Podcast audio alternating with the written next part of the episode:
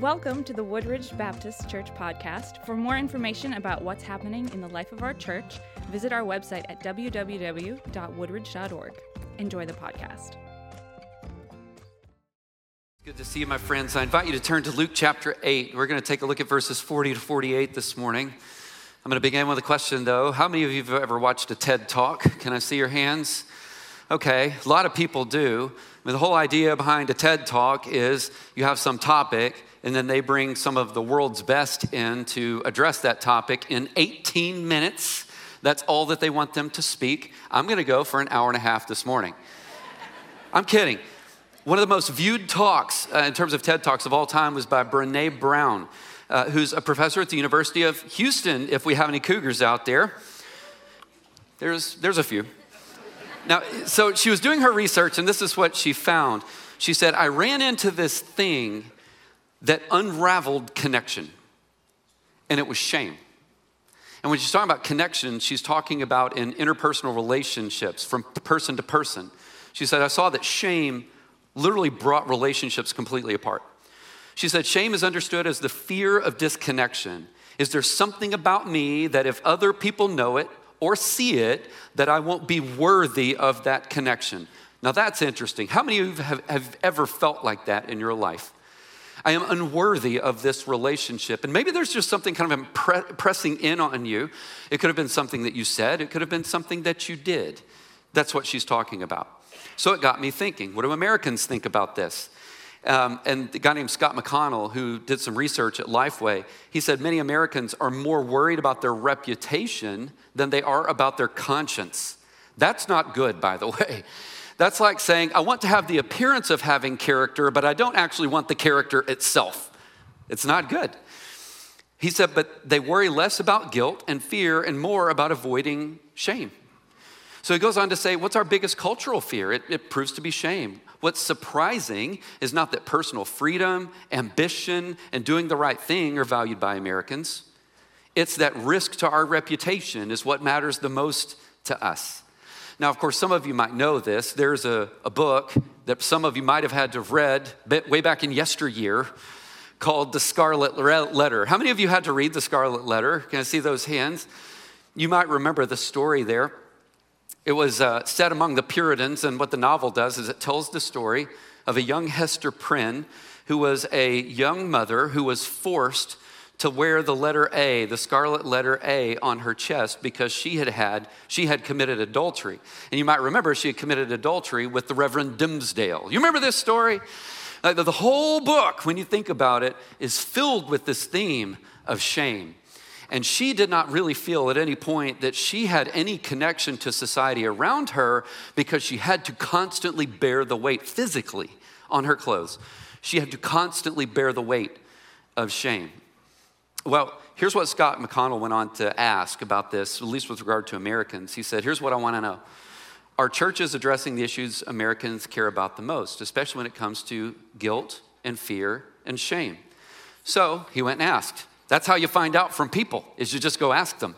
So this was, these were the questions. Which of these feelings do you seek to avoid the most? Did you catch it? Which of these desires is the strongest in your life? Is it guilt? Is it fear? Is it shame? Which of these directions do you value the most? I know you're wanting to know the results of the study, so I'm going to tell you. Here's what he found out. Overall, 38% of Americans say that they would avoid shame the most, while 31% say guilt, and 30% said that they were most worried about things related to fear in their life. I can't answer that for you. But here's what he, he found out as he was talking to people. Here's the way that they felt guilt says, I deserve to be punished. But shame says, I am worthless. So, what the research went on to show is this is how people felt. People, especially that were dealing with shame, they're never going to like me. What I'm going to do is never going to work, and I'm never going to amount to anything. That's, that's quite a weight to bear daily on your shoulders, don't you think? And especially given the reports of Americans saying that many of them feel exactly like that. And so people that are eaten up with shame, typically they assume the worst because they think that they are the worst. And as a result, they believe that they deserve the worst. It's why they believe that the relationships that they have, they're undeserving of it. And often, as a result, they disconnect from those. there's a story in Luke chapter 8, and I want to set two of these side by side so that this theme will make some sense this resurrection morning. Let me begin by re- reading in verse 40. It says, When Jesus returned, the crowd, welcomed, the crowd welcomed him, for they were all expecting him. And just then, a man named Jairus came, and he was a leader of the synagogue. And he fell down at Jesus' feet and he pleaded with him to come to his house. And here's why because he had an only daughter, about 12 years old, and she was dying. Now, when he was going, so Jesus says yes, the crowds were nearly crushing him. All right, now stop for just a second. Let me talk about this guy, Jairus. Jairus is a respected man. You know, this guy has some clout in his community. He's, he's a weighty person, right? So, with that in mind, um, him being a ruler of the synagogue, there were just ways that people would view them. And there were also ways that they were just supposed to carry themselves. Jairus comes up to Jesus and he breaks every rule with the way that he was supposed to handle himself as a man that has a standing in society. He walks up and he drops at Jesus' feet. Grown men, by the way, did not fall at somebody's feet. It just wasn't the way it was supposed to go. Wear your long robe instead. Grow out your beard in a way that would make the Duck Dynasty guys jealous. That's the way that men were supposed to handle themselves back then. And it just wasn't what Jairus was up to. Instead, he was desperate and he was scared. I think what Jairus, I think what Jairus realized in this moment is that in spite of his position and in spite of his clout, in spite of the way that people saw him, this guy was absolutely powerless in the situation. So, what he decided to do is to go to someone who could actually do something about it for his daughter. I respect him for that. But there's an interruption. While they're on the journey to go to see Jairus' daughter, look at verse 43. It says, A woman that was suffering from bleeding for 12 years, who had spent all that she had on doctors and yet could not be healed by any, all right, hold on for just a second. Let me unpack that. So, what this, what's happening here is this woman is having a discharge of blood, which means that she had a disease that produced a menstrual flow that would not stop for 12 years. It wouldn't stop. So, what this also means is that she is, she's not just sick, it means that she is in pain. It means that she is unable to have children, which back then, especially socially, that meant mm, people were going to kind of look down on her for this. She didn't ask for it, it was just a part of her life. Spiritually speaking, that also means to the people that were there, she was what was called ceremonially unclean. That means because since she had been bleeding for 12 years, she was not allowed in public, she could not worship with other people, and she could not be in contact with other people. Could you imagine this kind of life? Could you imagine a hugless life for about 12 years? Could you imagine that? Or could you imagine not being welcome to come into Woodridge this morning because you have a bleeding disorder? And that's because the way that society would be viewing you. You have to remove yourself from all this. This is her life. This is what she's known. Luke, by the way, who was a doctor, did you notice what he added? He added that according, according to the doctors, she was incurable. And it's not just that she's incurable, she's also broke because she's already spent all of her money going to the doctors that said that maybe they could do something to cure her. That sounds familiar.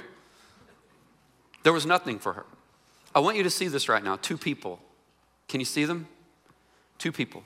Completely different lives they had completely different reasons to not come to Jesus. For Jairus, I think this is my guess. The main reason that he would have to not come to Jesus would be pride. I mean, think about who he is. Think about, think about what it could do to his reputation to literally go to the feet of Jesus and to bow down before him. Think about what it could do to his reputation as all of these people are watching him. Pride could have gotten in the way, don't you think? I don't think that that was the bleeding woman's problem. I don't think that it was pride. I think for her, it probably would have been shame. What do you think? In other words, is there something about me that if other people know it or see it, even they will think that I'm not worthy of this connection? Instead, we get a different response from her. Look at verse 44. Instead, what did she do? It says she approached from behind Jesus touched the end of his robe, and instantly her bleeding stopped. That's a good day for her. Mark's gospel says she heard about Jesus, but the question for me was, what did she hear? I mean, what has she heard in the past? And I think maybe, maybe is from Malachi 4 2. It says that the Messiah would be so powerful that even the wing of his garment would bring healing. Maybe she had heard something like that before and says, I've got a shot, I've got a chance. And so she goes. Here's the catch to her story, though she's not supposed to be there, remember? She's not supposed to be in contact with people. She's unclean. So she's unclean, and I happen to be walking by and she rubs up against me. I'm unclean. But she takes the risk and she goes and she piles herself into the crowd because she wanted to have a shot at what a healing might look like. And when it says that she touched his robe, you need to understand that's not like her just kind of doing this when Jesus walks by. She grabs a hold of the rope. This is her chance. Now, I've tried to figure out why, because Jesus responds the second that she grabs it. He says, Who touched me? Who touched me? And I've tried to figure out why he would say something like that. And the nearest I could come up with reminded me something years ago. Wendy and I were very newly married. We were very poor. Now, how many of you remember when you were newly married and you were very poor? I didn't see any hands. Apparently, Wendy and I were the only two poor people when we first got married. I'll tell you, y'all are lucky. Look at you. We should have been hanging out with you guys. Well, here was the thing um, she had a habit. Newly married, you figure these things out, right? But she had a habit. So, peanut butter, if you open the lid, she would take a spoon, she would get a whole thing of it out, and then she would just eat out of the peanut butter jar. Does anybody out there do that? Don't lie to me. she did it. All right, well, here's the thing. So I remember talking about it saying, Hey, are you, are you eating out of the peanut butter jar? And she's like, No, no. All right, so fast forward. fast forward, I come home. Uh, you know, I'm, I'm, a student at A&M, and uh, I'm coming home and going to our little 600 square foot apartment and uh, open up the pantry. I was just going to do what poor people do I eat peanut butter and jelly. And so I grabbed the peanut butter jar, and when I did it, it was like, I was like, what is that? So I popped the lid open up. There was a spoon in there. yeah, so a little bit later on, Wendy comes back. She comes in, and I said, hey, girl, have you been eating out of the peanut butter jar? And she's like, no, no, no. So here's what I did. I opened it up and I was like, what's that? And I showed the spoon. And she's like, oh, I'm busted. maybe, maybe, I share the story. Maybe it was a moment like that. Maybe it's a moment like that for this woman who grabbed my robe. Maybe what Jesus is looking for from her is for her to say, It was me. It's, it's me. Now, in the story, you have this guy named Peter, and Peter is absolutely useless as far as help goes at this point. Remember, you have this huge mass of people pushing in on Jesus. Jesus, like, who touched me? And Peter's like, Well, it's a big crowd of people, Jesus. You know, oh, you've got to be kidding me. Not helpful. But here's the way that the rest of the story goes. Look at verse 46. Jesus says, Someone touched me. And, and I know that power has gone out from me. And when the woman saw that she was discovered, she came trembling and she fell down before him. In the presence of all the people, she declared the reason she had touched him and how she was instantly healed. And here's what Jesus says Daughter, your faith has saved you. Go in peace. Go in peace. Did you see the response of this woman? She responds to Jesus in faith. Now, you need to understand the word faith means that you have trust or you have confidence in. In her case, she had trust or confidence in Jesus. You're all people of faith. You have trust or confidence in something. It's what the word means. But notice Jesus' reaction to her. He calls her daughter. Daughter. It's like child of mine. I, just so you know, I, you probably know this. I have four daughters, and each of them has a name. You have Avery, Kaylee, Maggie, and Lila. But all of them also have other names that I have given them over the years in virtue of a unique relationship that I have with them.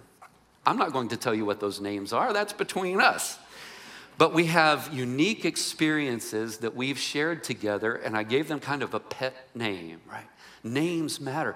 And Jesus just looks at this woman and he says, You're my daughter because you reached out to me in faith. You are a child of mine. Did you notice the change here, though? Because what you had was the unclean was touching the clean, and she became clean. All right, so um, earlier this week, I went to the Y to work out. That's because they actually have sent messages to me before saying, It's been a while since we've seen you. That's called guilt. Or is it shame? I don't know. So I go to the Y and I work out. When I came home, there was a pile of clothes, and I took the clothes that I'd worked out in that they didn't smell great anymore, and I just threw them on the pile. Well, the problem was the pile that I threw it on were actually the clean clothes. Ever done that before? And I, I realized it later uh, because they'd been sitting there for a while. I was like, wait, wait. And so I picked them up. They didn't smell so good anymore. So I got to rewash everything that I'd washed before because what was unclean had touched what was clean. In this case, it worked with Jesus the complete other way around. Now, here's how we're like her. I want you to think about this for a second. Jesus is within eyeshot of her. She sees him, maybe hiding in the crowd, because it seems like she was. And maybe that's a lot like you. Maybe she was hiding in the crowd because of the way they would see her, maybe because of shame. But she decided to do something with it. And she decided that shame was not going to be what held her back from the healing that she needed. I, I, want, I want you to see something this morning. That is the beauty and the power of confession. It's what it does. Uh, when you go to Jesus, it clears the air. Did you know that it's exactly the same even in your human relationships? Uh, have you ever had to go to your spouse and say, I didn't handle that well? It clears the air. The mistake doesn't have a hold on you anymore. You've addressed it. It's the same in your relationship with Jesus. It keeps Satan from holding something over your head. It keeps you from hiding from the relationships when you know that something is wrong because we tend to. We make a mistake, we create distance. When Satan reminds you of your past, and he will, you can tell him that you've already worked that out with Jesus. That's what confession does. His grace is enough. That was all that you needed. And that the game that Satan wants to play by having a hold over your life by sin and failure, you got to let that go and remind it it's been addressed, it's actually done. Let, let me get back to guilt and shame for just a second. I actually believe that guilt is a good thing. We don't enjoy it. I, have I've actually never been guilty and enjoyed it, but guilt can be a good thing.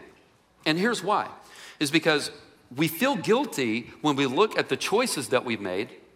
We compare them to the values that we have. We know that there's not a match there.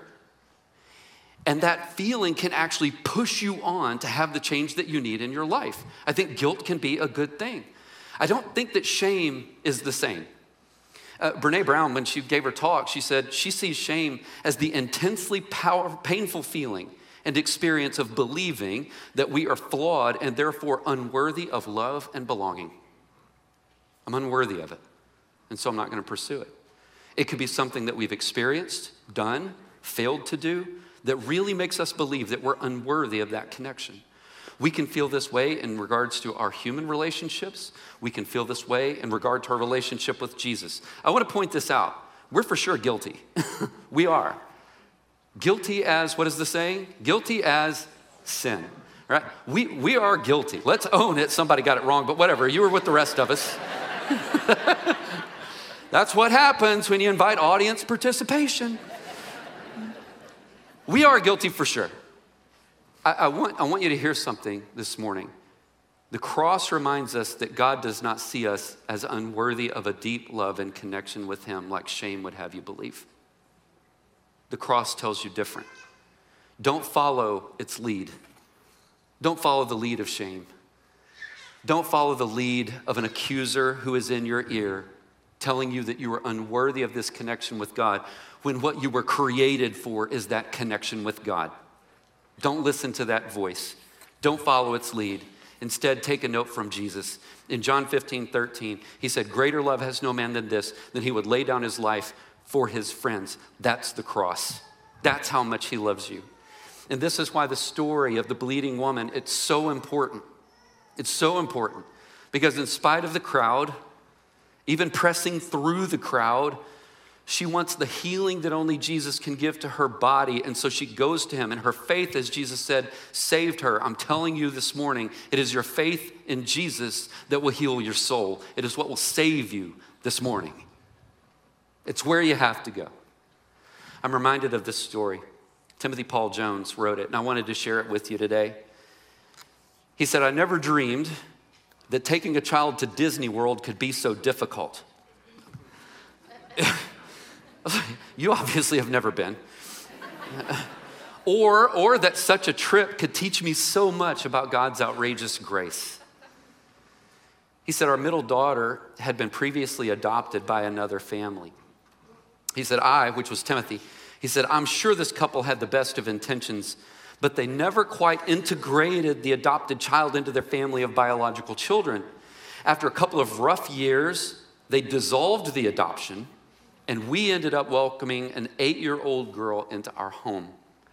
For one reason or another, whenever our daughter's previous family vacationed at Disney World, they took their biological children with them, but they left their adopted daughter with a family friend.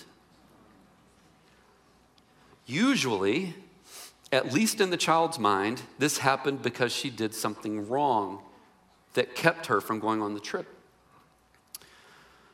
And so, by the time we adopted our daughter, she had seen a lot of pictures of Disney World, and she had heard about the rides and the characters and the parades. But when it came to passing through the gates of the Magic Kingdom, she had always been the one that was left on the outside.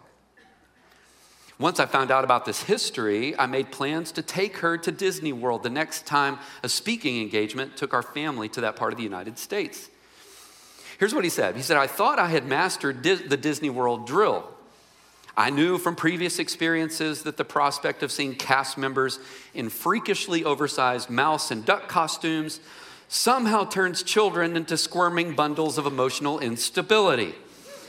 What I didn't expect was that the prospect of visiting this dream world would produce a stream of downright devilish behavior in our newest daughter.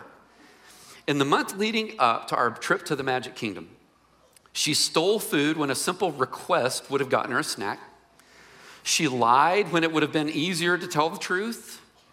She whispered insults that were carefully crafted to hurt her older sister as deeply as she possibly could and as the days on the calendar moved closer to the trip, her mutinies only multiplied. So, a couple of days before our family headed to Florida, he said, I pulled our daughter into my lap to talk through her latest escapade. And she said, I know what you're going to do. You're not going to take me to Disney World, are you? He said, the, the thought actually had never crossed my mind. But her downward spiral suddenly started to make some sense. She knew she couldn't earn her way into the magic kingdom. She had tried and failed that test several times before. So she was living in a way that placed her as far as possible from the most magical place on earth. So, in retrospect, he said, I'm embarrassed to admit that in that moment, I was tempted to turn her fear to my own advantage. Because the easiest response would have been if you don't start behaving better, you're right, we're not going to take you. But by God's grace, I didn't do that. Instead, I asked her this question Is this trip something that we're doing as a family? And she nodded, but her eyes started to tear up. He said, So I asked her, Are you a part of this family? And so she nodded again. He said, Then you're going with us. Sure, there may be some consequences to help you remember what's right and what's wrong, but you're a part of our family, and we're not going to leave you behind. Here's what he went on to say He said, I'd like to say that her behaviors grew better after that moment, but they didn't. her choices pretty much spiraled out of control at every hotel and rest stop all the way to Lake Buena Vista. Still, we headed to Disney World on the day that we had promised, and it was a typical Disney day. Overpriced tickets, overpriced meals, lots of lines. As I've said before, you can go to college or you can go to Disney, but you can't do both. but he said it was mingled with just enough manufactured magic to consider maybe going again someday. So, in our hotel room that evening, a very different child emerged. She was exhausted, she was pensive, she was weepy, but her month long facade of rebellion had faded. And when bedtime rolled around, I prayed with her, he said. I held her and I asked her, So, how was your first day at Disney World? And she closed her eyes and she put her head into her stuffed unicorn. And after a few moments, she opened her eyes and she said, Daddy, I finally got to go to Disney World.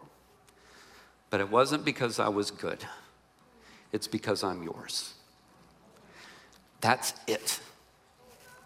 That's the gospel. This is the call of Jesus. John 3:16, whoever believes.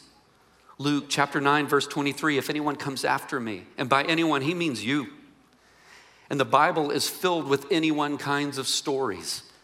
Matthew was a corrupt tax collector. That's appropriate. It's April. Paul Paul was a murderer. I want you to stop for just a second and I want you to put your story in here.